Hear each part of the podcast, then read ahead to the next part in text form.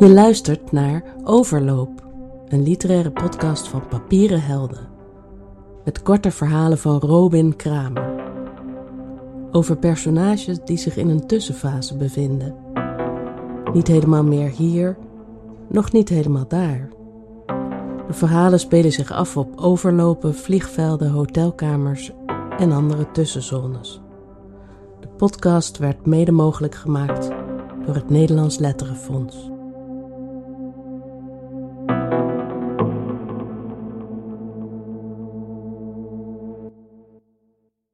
Overloop. Daar sta je dan. Fles wijn in de ene hand, hard vast met de andere, op een overloop te wachten totdat er een deur open gaat. Je hebt aangebeld, maar weet niet zeker of ze het hebben gehoord. Aan de andere kant van de deur klinken aangeschoten stemmen. Eigenlijk weet je wel zeker dat ze het niet hebben gehoord. Je staat er al een paar minuten. Je belt niet nog een keer aan. Je pakt niet je telefoon om een bericht te sturen. Deze situatie, waarin je niet binnen en niet buiten bent, eigenlijk als de overloop zelf, je vindt het niet onprettig. Aan de andere kant van de deur wacht een aankondiging. Alsof een jaarwisseling alleen niet genoeg is. Een verloving, een verhuizing, een blijde verwachting.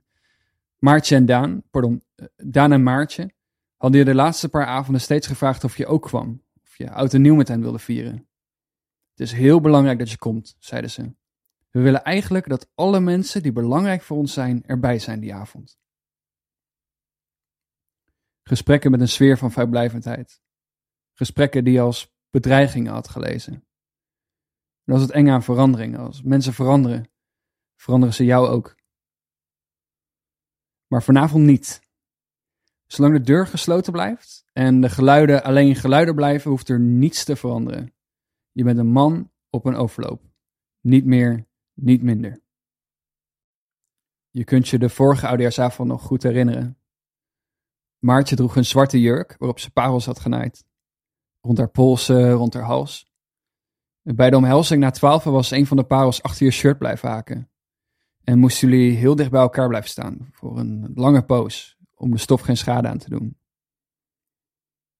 De rest van de avond bleef Maartje ver weg van je staan, alsof ze de nabijheid van eerder niet ingecalculeerd had en daarom nu moest corrigeren. Gelukkig nieuwjaar, had ze nog wel gezegd. Maar dat zei ze tegen iedereen. Over Daan kun je kort zijn. Hoekig alsof hij uit papier is geknipt, een symmetrisch gezicht, een haarlijn die maar niet wil beginnen met terugtrekken. Goed lachs, gifloos. In je hoofd, je bedoelt het plaatje wat je voor je ziet als je zijn naam hoort, staat hij altijd voor een open koelkast. Het licht in zijn gezicht, eh, engelachtig. Roop jij ook nog een lekker pilse mannetje? vraagt hij. En voordat je antwoord kunt geven, sta je met een vol flesje in je ene hand en het halfvolle nog in je andere. Op de middelbare school was hij je beste vriend. Toen dat met het studeren een beetje begon te verwateren, had Daan het plan gemaakt om samen fan van honkbal te worden. Gewoon was de gedachte, als we iets schematisch kunnen verbinden aan het contact, verplichten we onszelf om elkaar te blijven zien. Maar na de derde avond dat jullie naar een haperende stream uit Amerika hadden gekeken, was je in slaap gevallen. Je hebt het nooit helemaal begrepen, maar je vond het niet onprettig om naar de white shots van het veld te kijken. Het geel en groen als een druppelvormig abstract schilderij, lichtgevende scoreborden, zachte regen, de gemoedelijkheid van dat eindeloze gestaar van onder een dugout. Zoals bij de meeste dingen in je leven had je er een bepaalde romantiek in weten te ontwaren. Maar het was wederom een lege romantiek zonder fundering. Het waren gevoelens die je aan beelden had verbonden, maar uiteindelijk, als je er goed over nadacht, niets te betekenen hadden. Het klinkt misschien vreemd, maar het leek alsof er na die avond een honkbalvormig scheurtje in jullie relatie was ontstaan. De vierde wedstrijd had Daan alleen gekeken. Je was niet uitgenodigd. Over iets anders konden jullie het wel eens worden. Maartje. Ze liep vanuit een café aan de Nieuwe Markt zo jullie hoofden in. En nog geen drie weken later had ze verkering met Daan. En misschien ten overvloede niet met jou. Maartje had als afstudeerproject een klein bestiarium van de vriendengroep gemaakt.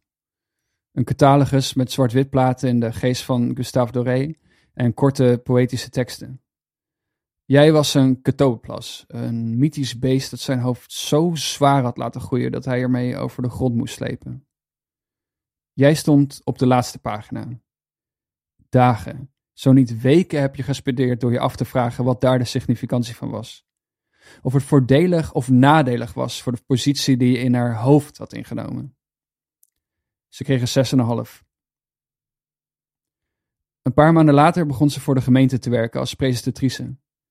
Slecht geproduceerde internetvideo's met te harde muziek, ouderwetse swipes en wazige logo's. Je keek ze allemaal, met de speeltijd verlangzaamd, om elke micro-expressie op haar gezicht te kunnen zien. De deur blijft dicht. Een poes verschijnt in het trapgat, paarsgrijs witte pootjes. Blik in haar ogen alsof ze niet zozeer van jouw aanwezigheid schikt als wel van haar eigen bestaan. Je laat de buitenkant van je hand een paar centimeter boven de grond hangen. Krijgt last van je onderrug en besluit dan door je hurken te gaan. De poes kijkt naar je, hoofdje scheef. In die typerende, ongetwijfeld moeilijk te combineren mengeling van nieuwsgierigheid en wantrouwen. Als ook je onderbenen zeer gaan doen, neem je plaats tegen de muur, onder het raam. Dan komt de poes naar je toe, duwt haar hoofd tegen je vingers en laat haar rug eronder doorglijden. Je krijgt een berichtje vandaan. Waar de fuck blijf je? Je denkt aan honkbal. Je denkt aan die scoreborden in de regen, hoe de oranje letters wazig werden van het schuimvallende water. Zielloze ontroering, de schone leegte van alleen een beeld. Je stelt je de kraaien voor in de stadionlampen, dicht op elkaar ingedoken, als het veld al leeg is en iedereen naar huis is gegaan. De lichten gedoofd, maar nog warm van de wedstrijd. Dan denk je aan een terugkerende droom. Maartje verandert in een zwaan. Jullie staan op een feestje en ze pakt een van de botte botermessen op, begint over de lengte in haar polsen te snijden, terwijl er vette witte veren uit de wond beginnen te buitelen. Ze, ze willen naar buiten toe, bijna agressief. Als een ontluikende bloem op een versnelde video nemen ze haar hele onderarm over. Totdat ze ook naar beneden groeien, steeds sneller, totdat de arm waarin ze gesneden had een vleugel is geworden. Ze rent weg, steekt de straat over en verdwijnt. Je vindt haar even later op een bootje bij het Tepelkwijkpark. De mensenhelft van haar lichaam in de boot, de zwanenhelft in het water. Binnen beginnen de geluiden als felicitaties te klinken. Overdreven, performatief, af en toe misschien zelfs onoprecht. Het is gelukt. Je bent geen getuige van de aankondiging geweest. En dat waar je geen getuige van bent, bestaat niet. Je maakt de fles wijn open. Altijd een schroefdop, voor noodgevallen. De eerste slok valt warm in je maag. De muur is koud tegen je rug. En door het raam zie je de kleuren de ruimte vullen. En de knallen doen de ramen trillen. Een nieuw jaar, als je de mensen moet geloven.